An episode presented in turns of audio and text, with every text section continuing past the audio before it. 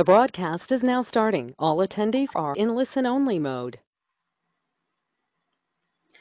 Hello and welcome to another episode of vBrownBag. Uh, we are continuing our Azure series. Tonight we have Mark Morin- uh, Morinsky, and he's going to be discussing Azure Identity with Active Directory. As always, this is meant to be a social experience, so please do join in on the conversation. Uh, if you have any questions and you are live in the audience, feel free to ask through GoToWebinar uh, or via Twitter, right? So at vBrownBag or using using our hashtag. I'm your host Rebecca Fitzhugh, and without further ado, I'm going to go ahead and turn it over to Mark. Hey everybody. Um, while I'm getting the presentation set up here, um, hopefully everyone can see my screen. Um, so I'm Mark Morowczynski. I'm a program manager in the identity product group. We cover uh, Azure Active Directory, Active Directory, Active Directory Federation Services are probably the big three. So for, for this um, for this webinar, I was kind of trying to think of like where to kind of start at because Azure AD is kind of a, a big topic, and I feel like there's quite a bit of misinformation out there around it, and some people get kind of confused and at a conference recently, I had someone come up to me and say, "Hey, um, how many domain controllers do I need to put in Azure to run Azure AD?" And it was like, "I I like where your head's going, right? Like they Azure AD, I have a AD on-prem, I should put it in Azure, and we'll make this work." And I said, "I have good news and I have bad news. The good news is you need zero domain controllers in uh, in Azure to run Azure AD, but the bad news is you have quite a bit of uh, learning you need to do about kind of understanding what Azure AD is. So I thought for this session, I would kind of give um, this overarching view of kind of like the bits and pieces of Azure AD and and the kind of use cases and kind of where we're coming at things from. And then if there is specific topics that you guys want to have like a much deeper dive on, I'm more than happy to kind of come back and we can do like a full hour on MFA or SaaS apps or whatever the specific thing is. So this one's going to be kind of like an overview thing. And I should also add, so I'm on a team specifically that works with customers on their deployments of Azure AD. So I'm down in the weeds with everybody that's actually living and breathing this stuff every day. So I can kind of talk to some of the stuff here, what other customers I'm working with are doing, maybe some things you should think about doing if you haven't done so already. So that's kind of um, where I'll go. The slides look a little um, look a little marketing ish because they're professionally built, not by myself like someone in engineering. But uh, don't be discouraged. I will kind of talk through some of the engineering parts behind it and some things to do and some things not to do. So that's kind of where this thing's going to go. So first of all, um, why identity is important. Um, you guys probably already know this, but really identity has become kind of the attack point and it always has been the attack point of like where thefts happen. So people are getting their credentials um, stolen either you know by by phishing or or something like that. Um, you know, they use the same password on different sites and services. So when one of those services gets uh, compromised, your username pass their username passwords are in the wild, or even um, easily guessable passwords like password spray, right? So where um, bad guys know like okay if your password policy changes every three months someone's going to have a password that is probably going to be summer 2018 and since it's you have to have a special character that special character is going to be the exclamation point and it will always be at the end right? And the first letter is always capital and they kind of know that and they basically do a password spray attack against your users and 1% of your users are going to get hit by that and once they compromise that identity they can go off and do some bad stuff. So identity is really the thing that we want to make sure we're securing and we're, we're protecting. Um, so kind of to kind of just lay the groundwork i'll, I'll move kind of quick through this. Um, before the cloud was a thing and all that kind of good stuff right everybody had their on-prem environment. You have your guys have your private cloud stuff right? Um, and we have all users in AD. We have all our devices joined to AD. Our apps are probably Kerberos or LDAP or something like that. Everything stays on prem, and all our data stays on prem. And that worked for a long time. And now we've started moving into this world where we have all these clouds apps and SaaS services, right? And people use Slack and Google Apps and Salesforce and everything under the sun, and all these kind of apps live out there. And then to kind of add on to that, we're no longer using our personal work device, right? That, that doesn't really make any sense. Our work mandated device, right? Like you get assigned a laptop when you start, and that's the only place you do your work. That doesn't really happen anymore. Everybody has their email on their phone. A lot of times it's their personal phone. Sometimes they're using it on the iPad or you know whatever. Um, people can use their Amazon Echoes to check their calendar. So you're starting to get all this stuff that's kind of like escaping from your environment, and then also how you're collaborating with other um, organizations. So you probably have some business partners, and maybe you even have you're getting into the social identity space. So you kind of have this this hodgepodge of just kind of stuff going everywhere. So I don't, um, this is what we're kind of seeing, and this is what I'm seeing with other customers. And really, you probably heard us talk about it, but we say that identity is the control plane, and if you can kind of control that, um, that kind of really helps you get your arms around the situation that you're in and kind of get some governance around this and some compliance and all that kind of kind of good stuff. So um, we look at it really, like I said, is identity is the control plane, and I'll kind of talk through all this throughout the thing. But really, you're going to still have your on-prem Active Directory today. That's not going away anytime soon. They're going to sync your identities up to Azure AD, and up from there, you can use those to connect to um, all kinds of cloud apps, not just Microsoft apps like Office 365, but Salesforce, AWS. It doesn't really matter to Azure AD. Azure AD is going to be that identity provider. And then you can also do BYOD with uh, Intune, and you can do some Windows 10 stuff with hybrid Azure AD Join and Azure AD Join, which we'll kind of touch on that real quick. And then you also have like how you're going to work through um, with your other partners, right? So you might be using a business partner, sharing documents, doing some sort of collaboration. They might be using Ping Federate for that, and then you might even have a thing where you're using some sort of consumer-based um, identity provider as well to access maybe something that your company is providing. So, so when you see like those little like logins, like like log in with your Facebook account or log in with your Twitter account, things like that, um, Azure AD can also can also help with that. That's our B2C feature. Um, so this is like uh, you're probably going to see this a lot. Um, we're recording this in end of August, um, about a month before our conference in Orlando, which is Microsoft Ignite, where I'm sure we will um, have all kinds of amazing new things and all that good stuff. But this is just kind of the stats, so uh, pay no mind. The thing that you just really need to pay attention to, though, is that um, if you have Office 365, you have Azure AD. Like you already have it. If you're using Azure, you have Azure AD, right? So you already have Azure AD. It's the underlying directory for all this stuff. So you probably already have this. Okay, so um, Azure AD kind of has these four different pillars that we kind of try to solve, and I'll kind of break these into use cases, which is kind of where this is going to go to. But really, um, we want to provide seamless access to resources, and that's really kind of important from a security perspective of as well, because every time um, your users are putting their usernames and passwords in some other site, you guys are losing control of that, as well as like now the security of that. Like now, if they get compromised, those username and passwords also get compromised, and users tend to use the same username and password, which we all know is is not good, but that's what they do, and you don't totally blame them a little bit, right? Because like let's say that they're going to use Box or something like that to like collaborate on a document, so they have to make a Box account, and they're like, oh, well, this is for work. I should probably use my work account, right? And they put in their work username, and then they're like, oh, well, I don't want to have to remember another password. So they put in the same password, right? So they put their work password in there. So that's kind of like how that happens. And we'll kind of talk through some of the single sign-on stuff for that. And then we want to like really facilitate collaboration. This is where our B2B feature kind of comes in and it makes it easy and seamless to kind of do that kind of stuff.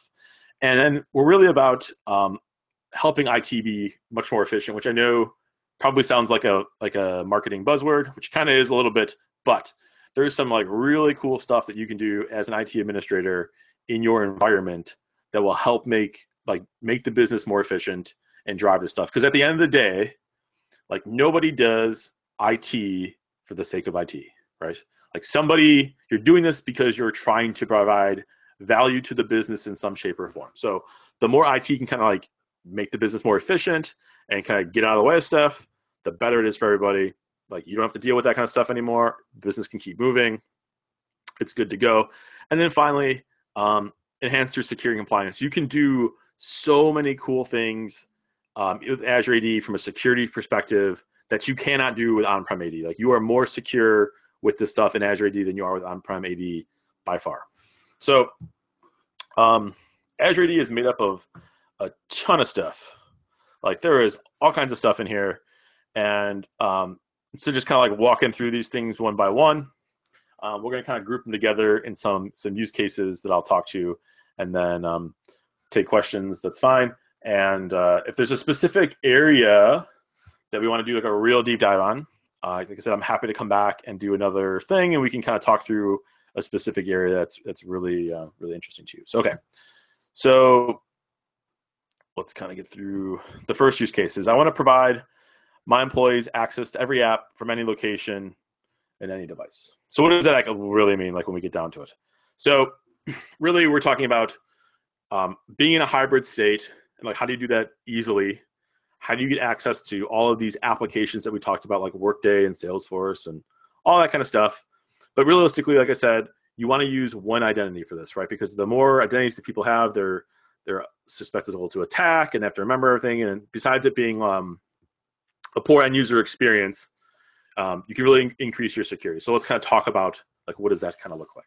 So the first thing is Azure AD has all this cool stuff, but you're going to use Azure AD Connect to sync your users to Azure AD. If you've been around long enough, this used to be called DirSync. Some people still call it DirSync. You should not be running DirSync anymore. If you're running DirSync, um, I'm pretty sure the endpoint that DirSync uses is, is turned off, so you're probably probably broken. So um, make sure you're on Azure Connect. Uh, super easy to deploy. Um, keep up to date. Um, they come out with new updates about every month.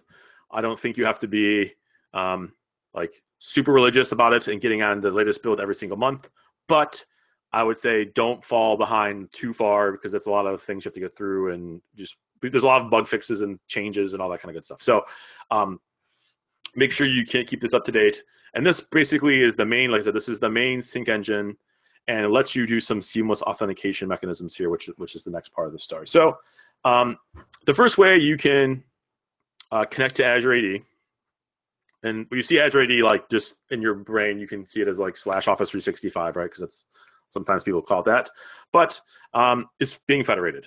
So we support federation. You can use ADFS, uh, Ping Federate, like SiteMinder, whatever you want to use to federate. Um, there's a whole list online. You take a look, and that's what's supported. Um, this used to be, I would say, the the primary method. People authenticated, and like this was the default first choice. But uh, I'm here to tell you that you don't have to do federation. There's some cool stuff here that you can do and get a same user experience without having to do federation. Because federation, um, if you haven't set up already, you're probably familiar. Like cert rollover is super painful. Um, and there's like an overhead cost of maintaining multiple ADFS servers and WAP servers and all that kind of stuff. So um, you don't have to do a uh, federation. Uh, that's the first thing here. Okay, but the second thing is password hash synchronization. So uh, everybody should turn this on, even if you have federation on. You can still use password hash and um, we have a really good white paper about this on like how does it work. But I'll kind of give you the like the gist of it. Okay. The first thing is um, every place I go to, every customer I work with, they always tell me the same thing. They go, like to turn it on, but we have a policy no passwords in the cloud. It's the only policy that I know that IT security has blanketly agreed on. I don't know. They all got together one day and they're like, we're not doing this, right? And everyone kind of agreed. So, first thing, good news password hash sync is not putting your passwords in the cloud, it's putting in the hashes. And they're actually a hash of a hash. It's hashed a thousand times with uh, SHA 256 with salt per user that's syncing it to Azure AD. So, um, why do you care? Like, what's just get to the brass tacks? Like, why do I care about this? There's two big reasons why you want to turn on password hash sync. The first thing is we have a thing called leaked credentials. Okay, and what that is is Microsoft works with law enforcement and our security researchers and our um, oh, what's that group called that like takes down botnets and all that kind of good stuff. Basically, when we find usernames and passwords like on Pastebin or you know wherever, wherever you're gonna find them. We will take those clear text username and passwords that um, that we find, and we'll put the clear text password through the same hashing algorithm as your the hash that's stored in Azure AD. And if those hashes match, that means that somewhere your corporate or I should say a user's corporate username and password is stored somewhere on the internet. Okay. We will alert you of that, and you should immediately reset that user's password. So you cannot find out that unless you're syncing your password hashes. That's the first thing. The second thing, which may save your job, is if something goes horribly wrong to your on-prem Active Directory environment, or just like some sort of data center thing, some sort of catastrophe of some kind, uh, you can use password hash sync. You can flip your authentication mechanism to be authenticating against Azure AD directly. So you might think like that'll never happen to me. Like we got backups, we got stuff. Like we, got our act together. This is not a problem for me. Um, take a look at what happened with uh, the WannaCry stuff. Take a look what happened with the NotPetya stuff. Uh, there was people that got like really hit bad with this, right? And um, when you think about it, when you flip this on, so you say, okay, something horrible has happened to my AD, right? The whole thing is down. We flip it to be authenticated against Azure AD. Office 365, all your environment, your still users still work. Everyone can still authenticate, and they're going to use the same username and password that they've been using on prem. So that's good. You don't have to change anything. You don't have to tell anybody to do anything.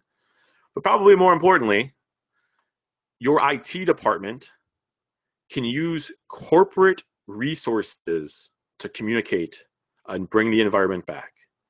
Because if you don't have that, people are going to be emailing each other, you know, server names, probably IP addresses, probably passwords to stuff as we're resetting everything. And if you don't have this, that means people will be using their personal email accounts. So you'll have all that kind of really good corporate data in people's like Gmail, Hotmail, Yahoo Mail, Comcast.net, you name it, all over the place. No retention policies, no governance, none of that. Like all that goes out the window if in that environment, in that situation. So turn on password hash sync. Um, if you have a reason why you can't turn on password hash sync that is grounded in a technical reality and or some sort of like legit compliance framework or something, please, please, please tell me. You can uh, at me on Twitter at Mark Morrow. Please tell me, get a hold of me. I would love to hear why there's a reason why we cannot turn this on. So you should definitely be um, turning this on. Okay. The sec- uh, third way you can authenticate is kind of a newer method that uh, eh, it's probably been out for a little over a year. It's called pass-through authentication. And what that does is a user puts in their username and password into a form in Azure AD, and then Azure AD, um, there's a connector on-prem, is constantly uh, listening and reaching out. Basically, it's on the Azure Service Bus, looking for credentials. It takes those credentials and applies them against on-prem Active Directory. So you're authenticating against your on-prem Active Directory. And then basically if it says, yep, looks good, goes back, tells Azure AD, and the user gets authenticated in. So you're authenticating against your on-prem AD. So not pictured here on this slide. Let's do the whole thing. So these are your three uh, three choices, right? So you can either do federation, password hash sync, or pass through auth. Uh, not pictured is another feature called seamless SSO. And you can use that with pass through auth or password hash sync. And basically, that gets you the same single sign on experience like you do with ADFS, but you don't have to have the overhead of all the ADFS environment. And you can use that with password hash sync or pass through auth. The difference is password hash sync, you're authenticating directly against Azure AD. Pass through auth, you're authenticating against your on prem Active Directory. In either case, though, if you're any of those, you should always have, like I said, password hash sync on. Okay. Okay, so that's how your users are going to authenticate to Azure AD. And then we get to um, the app story. So I'm sure this number is going to change once uh, someone updates it, probably for Ignite. But uh, point of this slide is Azure AD is the identity, like a IDaaS provider. We're the IDP for all this stuff. We work with ISVs to get apps integrated into the gallery. We can do provisioning and deprovisioning to some of these SaaS apps as well. Um, it's really it's really good. Um, the first, the most popular app is actually Office 365, but these are the this is the list of the third party apps. So whoever was like elbowing their buddy, like, ah, look, see Google Apps number one. Um, this is third party apps only. But yeah, Google Apps super popular. Um, Workday, ServiceNow, probably all the stuff that you guys are really familiar with and uh, probably are using in your environment.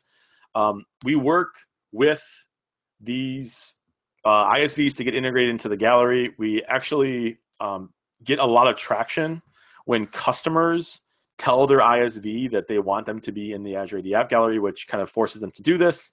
And then it makes it better for everybody because everyone can now use that app. So um, think about it. Um, I have some customers that are really good about doing this, and it actually helps everybody uh, in this space. Like one of my customers is actually we have some Jamf integration, and they've been driving that whole thing with Jamf and kind of working together with us to make sure that works correctly and it works as expected. So um, good stuff. Uh, second thing here, we have a feature. Um, this is technically part of Microsoft MCAS, but there's a piece in the Azure AD which lets you look into see what SaaS apps are being used in your environment. You basically upload the firewall logs, does some processing, all kinds of good stuff, tells you what's going on.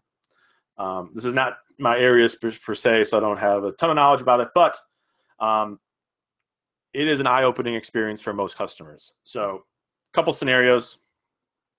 Maybe this will apply to you. Um, the one customer is trying to determine should they go for Box or um, Dropbox. So they ran through the numbers and saw that a large part of the environment was already using Dropbox, so that was made an easy decision. And okay, that's what we're going to do, right? So use some data to drive that decision because most of the business was already using Dropbox. Good stuff.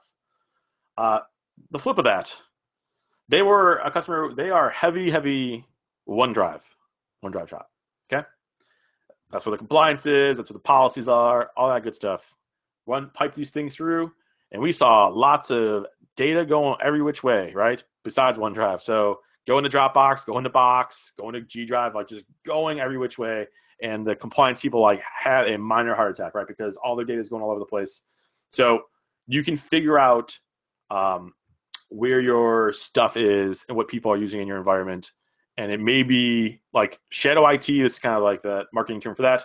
That's like a real thing. Like that is for sure happening in your environment and this will help you kind of see that you can kind of bring those apps like into the fold and kind of like get them managed and all the good stuff that goes with that so um, super cool okay another awesome feature we have is called azure ad application proxy and what this if you have if you know of like if you go way back and you know like tmg or isa server god help you and then you get to uag right this is kind of like the next evolution of that um, basically it's a reverse proxy taking your on-prem apps, web apps, and publishing them outbound into Azure AD.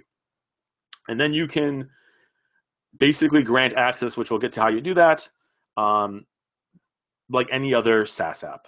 So this is super useful. Um, it's all those arrows really should be going their other way because it's all outbound connectivity. Uh, but basically, you can um, really do some good stuff here. So I have a customer they are an ISP, so that's like people in trucks, like running cables, salespeople in the field, like doing stuff, right? Like they're on the move. And they have an internal web app that they use for like ticket tracking or sales leads or whatever they're doing. Who knows? And everybody had to go home every night and fire up the laptop, fire up the VPN, go into this web form, and like log the time, all that good stuff. But they put app proxy in. They took this on-prem app, they published it through App Proxy, they did conditional access, which I'll get to here in a little bit, and they basically said, okay, in order to get to this app, you have to come from a managed device, or you have to do MFA and all kinds of good stuff, which we'll get to. And there are people loved it. It was like amazing. They had they did 30 of their web apps in 30 days. And then after that, they had other business units coming to them asking them, "Hey, how do I get my app into this because like we want to do the same thing because it really helped break away from this like get the laptop out, got a VPN in, all that good stuff. you could really do some good stuff for the business. And you could do this by making zero changes to the app. Like they didn't have to make any app changes. It's all the proxy does all that stuff. It's web web based, so super cool. If you have some kind of app that does um, header based auth, um, we work with Ping Access to kind of do those header based auth apps. Um, so if you have some sort of real legacy app that does that, you can also publish those through App Proxy. Okay. Uh, next thing, Azure AD domain services. So people get a little uh, confused with this. Um, I get our naming is a little confusing at times. So basically, what this is is um, you have your on-prem Active Directory, right? And we use Azure AD Connect to sync our users up, our groups up, whatever we're going to sync up there. Those are in Azure AD. Azure AD Domain Services basically is two Azure or two domain controllers in Azure that are staged from your Azure Active Directory. So you can use this. This plays a really nice scenario when you guys are trying to lift and shift apps out of your data center into Azure, and they need some type of LDAP authentication. You're trying to plug your policies, you know, something like that, some sort of app that we're not going to modernize, so we're going to let it still do NTLM for some reason, right? So whatever reason. So in the past, you probably would have had to create new, another domain controller in Azure IaaS, right? You would have probably do like a site-to-site. That's that's definitely a new Active Directory site. Probably have to do maybe ExpressRoute or some sort of site-to-site VPN, maybe. And then we got to sync all that data up. You know, we're syncing it to the regular domain controller, all that kind of stuff. Um, it's quite a bit, right? With that, there's a lot to kind of keep that baby humming. Um, Azure AD Domain Services just does all that and staged from your um, from your Azure Active Directory. So super cool, super useful, and you basically just um, like it's just an Azure IaaS thing at that point. So you can put them on like put them on the VNet, right, and then your apps talk to it, and you're good to go. So um, super straightforward, super cool, and kind of get you out of having to do this a lot of overhead of management of trying to get an I, a DC into Azure IaaS. Okay. Next scenario. I want my customers and partners to kind of uh, access the apps they need and kind of collaborate. So this is kind of where our B2B and, and B2C scenario comes into play. So B2B is part of Azure Active Directory. You can think of that as like collaboration, you know. So let's say I am an airline and I'm going to work with um, some sort of parts manufacturer to build engine, you know, parts for the engine. I will have a B2B relationship with them. Maybe I'm sharing a doc, whatever I'm going to do and then um, that's where that kind of falls in. The B2C realm is much more like business to consumer. So myself as an individual would buy a plane ticket on that airline. Like that's where the B2C thing and the B2B is more of the collaboration if that that kind of makes sense. So what does it actually look like? Um, so we have our Azure AD, you know, this is all normal what you're doing today. And now you want to work with another organization so you can share that, share with them um, you know, SharePoint stuff, whatever you want. Basically, okay, so what happens under the hood on this thing?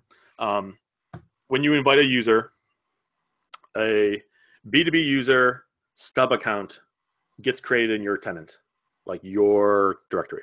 Okay. This is kind of important, but it's still good. So, uh, all of the authentication of that user takes place in their directory. So if they're federated, password hashing, whatever, doesn't matter. You don't know anything about it. You don't care anything about it. They have to authenticate over there first, and then the claim gets sent over to Azure AD.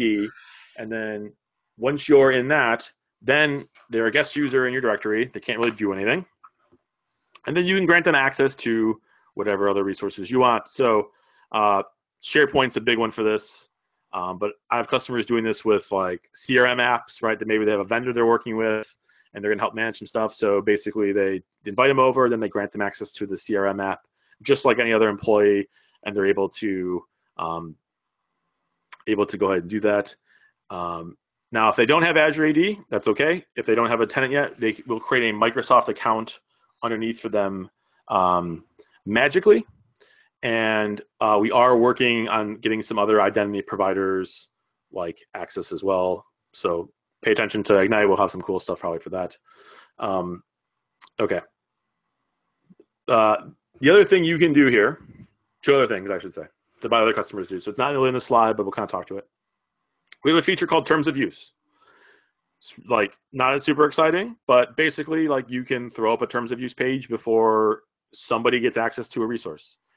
Lots of my customers have a standard template that external users have to agree to. You can put that on for your B2B users, so they have to agree to that before they can get access to anything. Super straightforward, shows when they accepted and all that kind of good stuff. Um, other thing you can do, you can require B2B users to have to do MFA before accessing any of your resources. You can do that as part of part of B2B. Okay. Um, B2C. So this thing is uh, totally like white gloved. Well, I'm sorry, white labeled. You will never know that this is a Microsoft um, service underneath. Like you can totally hide all that stuff if you want. It basically lets you use social identities to access uh, resources. Um, this is a separate tenant. So this would not be, this is a separate directory than your current probably like production directory. And um, some scenarios this is, is like our big one is Real Madrid, where um, you can, like if you go to Real Madrid and you sign up on their mobile device, you can sign in with your Facebook account or whatever you want. And then like you can follow players and get score updates and all that kind of good stuff. Um, you will not see any Microsoft branded in there at all. You can totally customize everything you want. So like you can totally do whatever you want from this. And it's kind of like a bring your own identity thing. Um, some governments are also using this as like government resources to say like, oh, I'm a citizen, so I'm gonna use my citizen ID to log into this app, and everyone kind of gets this an ID, and you of do all kinds of stuff with this. So uh, it basically gets you out of the business of having to manage these accounts. Um, which can sometimes be very, very painful. Okay. Uh, third scenario, I want to automate identity lifecycle and cut down on help desk costs. Okay, so nobody, this is just like part of doing business. Um, Azure AD, so this is kind of like a question we get sometimes is like, well, I already have ADFS. I have my SaaS apps in ADFS. Why do I need to do this? And ADFS is a secure token service. Like, think just issues out tokens and that's it right? Doesn't there's nothing more to it. Azure AD is an identity and access management tool. So you can do all kinds of cool stuff. So the first thing you can do here is is with dynamic groups, which is amazing because you have a user gets hired, right? So you have an HR app. So some HR apps can provision directly to Azure AD. So depending on how complex your HR onboarding processes, which I'm sure it's probably very complicated because everyone's is very complicated. But okay, so somehow we'll let's talk through this here a little bit.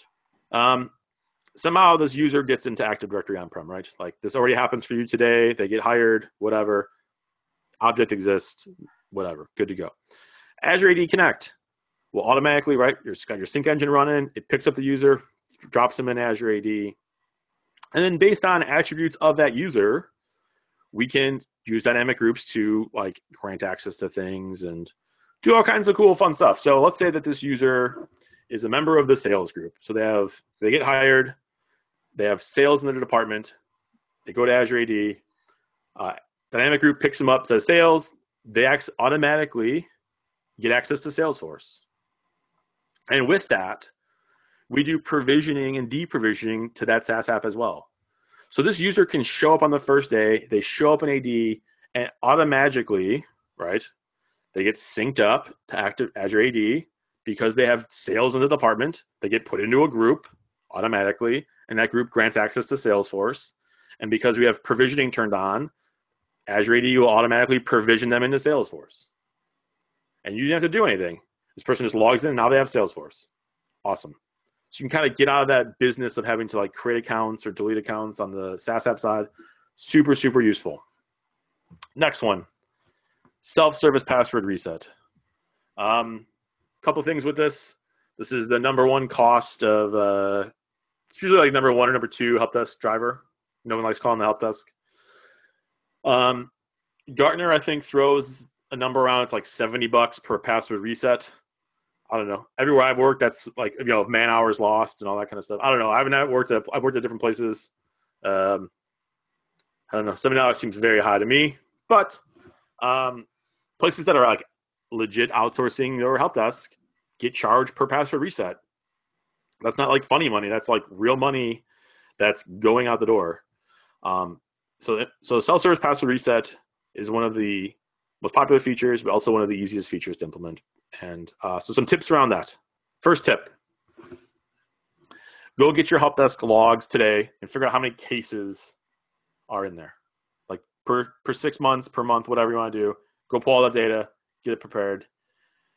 Then, when you deploy password self-service password reset, pull that same data after like two months and show that there's been a huge decrease in help desk calls.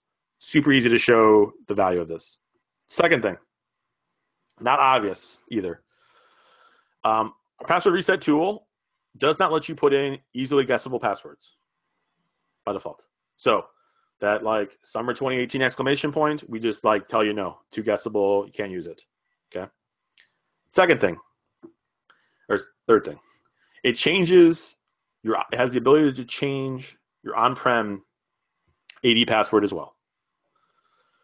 Uh, you have to turn on password write back. This is all documented, super straightforward, but um, it respects any of your on-prem AD password policies. So if you have like some crazy password filter DLL because you got to make sure that this thing like doesn't set a password that's like breaks Oracle's database over here or whatever over there, right? We all know that. Um, that's all respected. So goes down, tries to set the password. If it's successful or not, tells the user you can reset your password. So super easy to do. Um, do your homework first. Roll it out slowly. You can scope it to users and groups. Um, you can use MFA as a factor. You can use the Authenticator app as a factor now. Um, super easy to feature deploy. Good stuff. Go go go take a look. Um, Azure AD join for Windows 10. So there's a lot kind of uh, this is a very meaty topic, and we could spend a whole hour on this alone. But I'll just kind of give you like the high points there. Okay, first thing, Windows 10, you can join to Azure AD directly. You don't have to do domain join anymore. You can just do it directly, and you still get like Kerberos tickets and all kinds of good stuff. Everything still works. You can do this, and you're going to manage that device now using Intune or some other MDM, basically. And you get all up in Azure. Um, if your account, if your machines are still domain joined, which I'm sure they are, we have this thing called Hybrid Azure AD Join, which will automatically register the device for you in Azure AD. Probably, like, why do I want to do that? Who cares? Um, you can use that to do conditional access stuff, which I'm going to talk to you about next. But basically, um, there's a lot going on here. Um, this is one of the best things you can do, though, in terms of um, it really go in the weeds here. Um, it also gives you a special type of token called the uh, primary refresh token, which will cut down on your users' uh, single sign-on attempts and things like that. We could do a whole session on that. But um, take a look at this. Uh, you can do Azure AD join directly, or you can do the, like I said, the hybrid Azure AD join. Okay, fourth scenario, security stuff, right? Okay, so these four pillars, like I kind of talked about, um, providing the seamless access, the collaboration, all this stuff really kind of all build to being like you improve any of these, you're improving your security. So let's kind of get to this. Like, what do we care about this?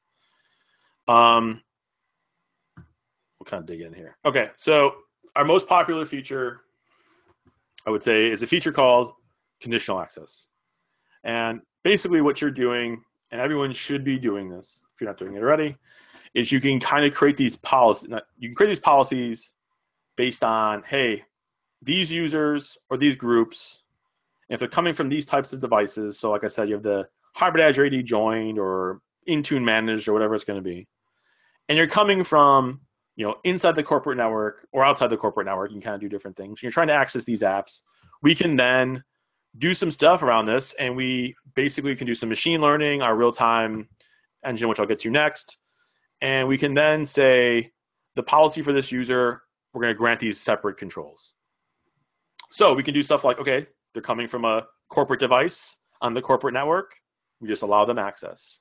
But if they're coming from home, we want them to do MFA. You can do that.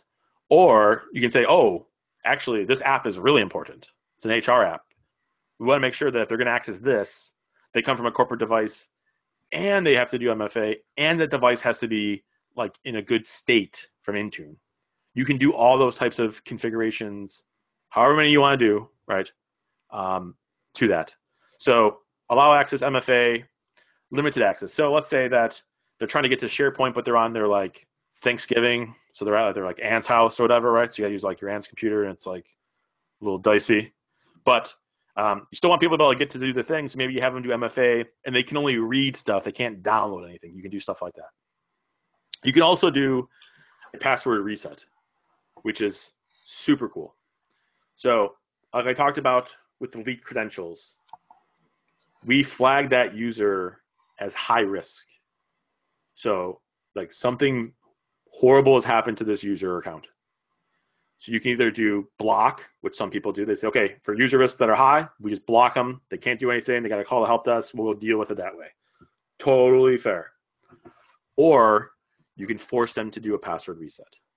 So on the next login that they do, they'll have to do MFA and then reset their password, which is super cool. Because if you think about it, somewhere, who knows where on the internet, this user's account got exposed. And you and IT might not even know anything about this, right? Like you just come into work, whatever, you have no idea. Gets exposed. We pick it up. We say, hey, user high risk. And then that user has, when the next login that they do, they will have to do password reset, remediating that risk, right? Because now the password's changed. The one on the internet, who cares? It's not right. It's over.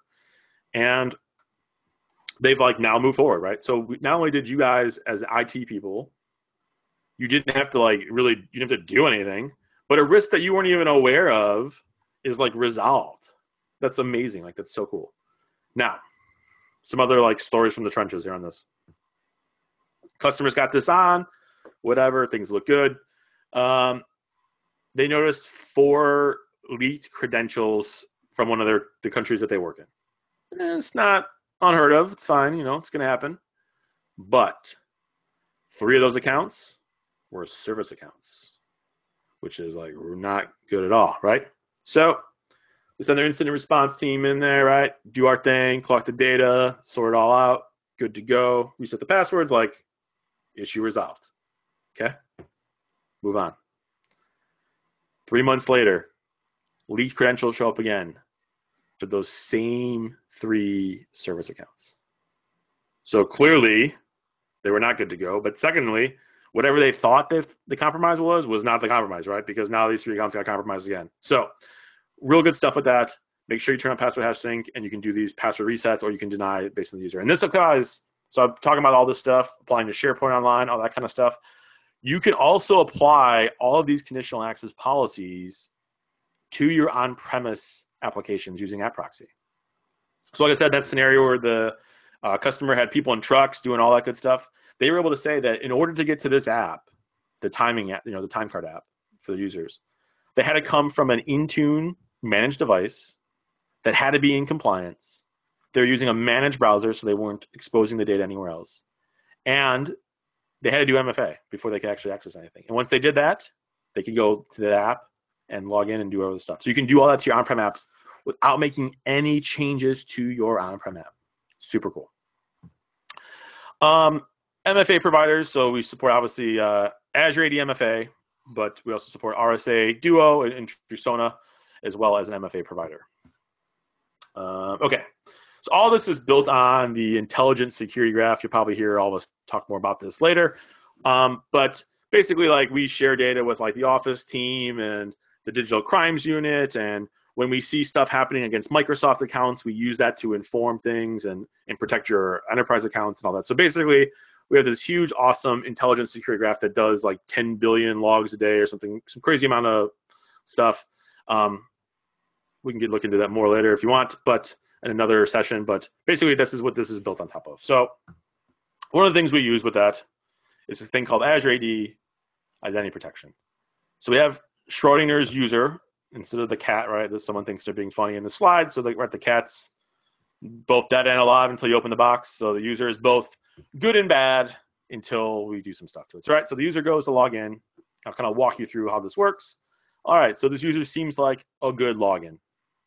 We throw it through our analysis, which is, you know, the behavior of the user, some other threat data that we have, um, all the logging stuff that we process. We make a call. Was this person was it the true negative? This is a valid login. Yes, we were right. And then we throw that into the the learner tool, the, uh, the learner system, I should say. It does up, we update this and we redeploy this classifier back out there, and this happens every day. Or we thought it was good and it actually was bad. It's a false negative. We missed it. That's not good. Again, the tool learns, updates that, gets updated, gets pushed out. Same thing for user seems bad. We were right. We blocked them. Again, machine learns, and the same thing. Oh, we thought they were bad, but they're actually good because you know looks like the users never logged in from here before, but then they successfully completed an MFA challenge. So now it's actually good that they're a good login. So this is kind of like the machine learning underneath, and this all happens seamlessly. You don't have to really do anything. Um, but basically, as the users use the system and they do MFA challenges and you reset passwords and all that kind of stuff, the machine learns on your tenant and it gets better and better. And we keep redeploying this the updates to this to this learner into the classifier. Okay. All right. Uh, home stretch. Privileged identity management. I'll kind of summarize this thing here. Um, this is one of the, I would say, top three or four things that you can do that's super, super important. I know I said that a lot. But okay, so basically what this is. This basically removes permanent admin credentials. So uh, people don't need to be an admin in the middle of the night. Maybe they do like 10 minutes worth of admin work a week. We all know that guy that doesn't really do anything. Um, doesn't need to have admin credentials all the time. So the users have to, like, the admin will have to elevate their rights to become an administrator. And then once the timing has expired, they go back to being a regular regular user. So please, please, please look into this. A Couple things. Uh, this only impacts your administrators. Like this is no end user touching, no client OS upgrade or Office client touching all that stuff. None of this stuff is just your admins, and it's super super easy to do. And we have a white paper, kind of a walkthrough of this. If you go to aka.ms slash break glass, we walk you through how to do this. And like I said, like the first week, the first week all you do is you add this to your tenant, and then you do nothing. You just watch. And you see what happens. And you see who has your admin access, who's trying to do stuff. And I've had customers that they've found accounts that are trying to do administrative things now, and they shouldn't be, and that all gets flagged. And then you import your global admins, you make them eligible, and you do this for your exchange people, and you start getting rid of all these crazy scripts that people are running that they shouldn't be running with crazy permissions, and you start getting through all this. Another super cool feature of this that you can do, again, it's not in the slide, is you can schedule the elevation. So if you have a change management window and you have a change control board, like I'm sure everybody does, okay, we're going to make this change to exchange or whatever we're going to do. Um, we're going to do this um, at 10 p.m. on Saturday to like 6 a.m. So you can make it so that nobody has admin access until that 10 p.m. time slot, and then they get promoted to have admin access. You can also do this with Azure RBAC as well. So people don't have to have permanent admin rights, not just in the directory, but also with Azure RBAC. So take a look into this. Super valuable um, and super like it's low cost because you only need to buy it for your administrators. It's low to implement. Like there's not a lot of work to do, but like the benefit you get is humongous because you're really reducing your exposure by not having any permanent admins. All right. Um, how am I doing on time? Okay, I'm in the home stretch. Uh, access reviews. So typically when people move between you know different roles and stuff like that in the company, like we never we're really good about giving them access to what they need, but we're not so good about taking access away. So access reviews, you can have the business unit that owns that group go through and approve people, and you can do it quarterly or monthly, whatever you guys need to do. It's all web based, super easy, and then you can either approve it that the person still needs access to whatever app they're getting to, or you can deny it and um, you know kick them out of the group. So one of my customers had a really good idea, and they said like, "Hey, we we um we're thinking about getting rid of our VPN solution, but we don't really know who uses this because like we grant people access and people use it because it's there maybe like i don't know so what you can do is you can do an access review where the users themselves self-attest that they need access. So a bunch of their users were able to be like, no, I don't need this. I don't use VPN ever. So take me out of the group. And they were able to kind of like cut down on who actually had VPN access and didn't actually really need it. So lots of cool stuff you can do here um, with this. Um, this kind of falls into our governance space. We partner with uh, Omada, SailPoint, Saviynt for this um, some some of the more advanced like entitlement stuff and certifications and all this workflow stuff. So we don't do any of that in Azure AD, but you can look to one of our partners that can kind of help help with that. And then last the last uh, use case I want to touch on here is uh, the development side. So this is an area I probably knew the least about, but uh, basically uh, Azure AD is built on all open standards and the Microsoft Graph. So all the protocols there, right? OAuth, OpenID Connect, SAML, SCIM. This is all like industry standard stuff. There's no internal like Microsoft protocol madness that somebody in Redmond thought up would be a really good thing and they do crazy stuff with it. Like none of that. It's all industry standard stuff. You can uh, develop your own LOB apps against it using the Microsoft Graph, um, which is an API that kind of proxies it to other Microsoft services. So we kind of hide some of that stuff from you. Like you don't have to know how to get things out of SharePoint versus Exchange or whatever you're trying to do. You can kind of do this um, through the Graph API, which is a pretty standard thing. And you only need one access token to really do this. So here's kind of an example of going through and grabbing a user's profile. So we're gonna grab this user Yina, and we're gonna get her job title, which is she's a principal program manager, and we can pull her photo, which might be coming from a different directory, a different part of the system here. You can see that. And then we want to see, oh, she's a manager. Um, her manager is Tristan, and then she's also a manager. So who's reporting to her? You can see all these people, right? So this is all these are just graph calls. Um, there's like no stuff you have to do that's like any heavy, like graphs doing all the heavy heavy lifting for you. And then you can also see what member she is. Like these are just attributes on the user, and you can kind of do this from your LOB side. So that's um that's kind of the whole Azure AD like the four pillars here, right? We want to provide seamless access to resources and make it have you have one identity that you can log in with. You want to do this collaboration around either B2B or, or you know, B2C with your customers. We want to make IT more much more efficient, as well as doing that um, enhances their security. So it's kind of like a whirlwind tour of everything that's in Azure AD and kind of like why you want to do some stuff. Um, is there any other topics? We have about uh, Rebecca. I think we have about five minutes, eight minutes left. Happy to take questions, or if there's topics that we think are more interesting, then I can come back and maybe do a whole other session, like a deep dive on it. Yeah, looks like we have uh, four questions. Oh, where did they go? Uh, so I, I can read them out for you if that's easier. It's uh, the first. I don't one. see anything in, in the chat, so Yeah, it's there's a question section. Uh, the first one is what's the difference between AD and Azure AD? ah, okay. So hopefully that was earlier in the in the session, but right, AD is your on-prem Active Directory. Um, Azure or Azure AD is identity as a service, so there's no domain controllers. It's just like we run that for you. Um, that's what powers Office 365 and all that stuff. Cool. Uh, the second one is smart card auth does require federation with ADFS, correct? That is a correct statement. So there's a few scenarios why you would still need ADFS. So smart card auth is one of them, right? Because you're doing the auth against like we don't have anything natively in Azure AD that does that.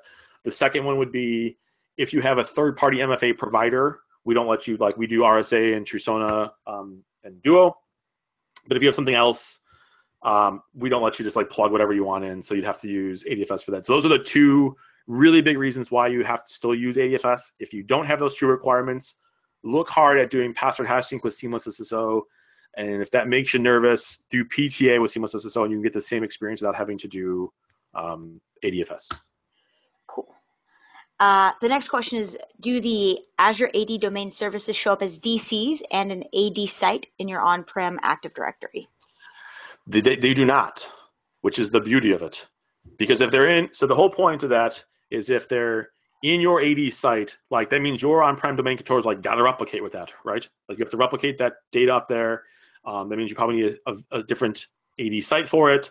Um, you're probably gonna like, I don't know, I'm not, I'm in engineering, so I don't really know, but I'm assuming we like charge you for traffic that's going in and out, right, of of Azure.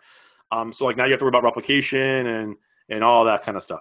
Um, no, so it's totally different. Like that's the whole beauty of it because we stage it it should look very similar because it's staged from your Azure Active Directory because your AD synced to Azure AD, and then we staged another Active Directory off of your Azure AD. So we kind of like hop through, but it's totally isolated. So you don't have to worry about any of that stuff and patching and all that we take care of. And then you basically can get the protocols that you need in Azure IaaS or PaaS, right? Like you, if you have an app that you guys are going to lift and shift out of your on-prem data center to Azure, and it only does LDAP auth that's where you can use Azure AD Domain Services, and you can just leverage that. You don't have to deal with putting a domain control up there, doing the site-to-site VPN, and like all that stuff. So that you, it, your on-prem AD has no idea that Azure AD Domain Services exists. Cool. So two more questions. Uh, the next one is so privileged identity management is not a general solution for temporary local admin for end users on their PCs, like CyberArk or similar. No, it's not. So privileged identity management is only for your admin accounts, and again, it's only for your I, Azure identity accounts. It has nothing to do with like your on-prem AD, domain admins, enterprise admins, all that kind of stuff. CyberArk does that.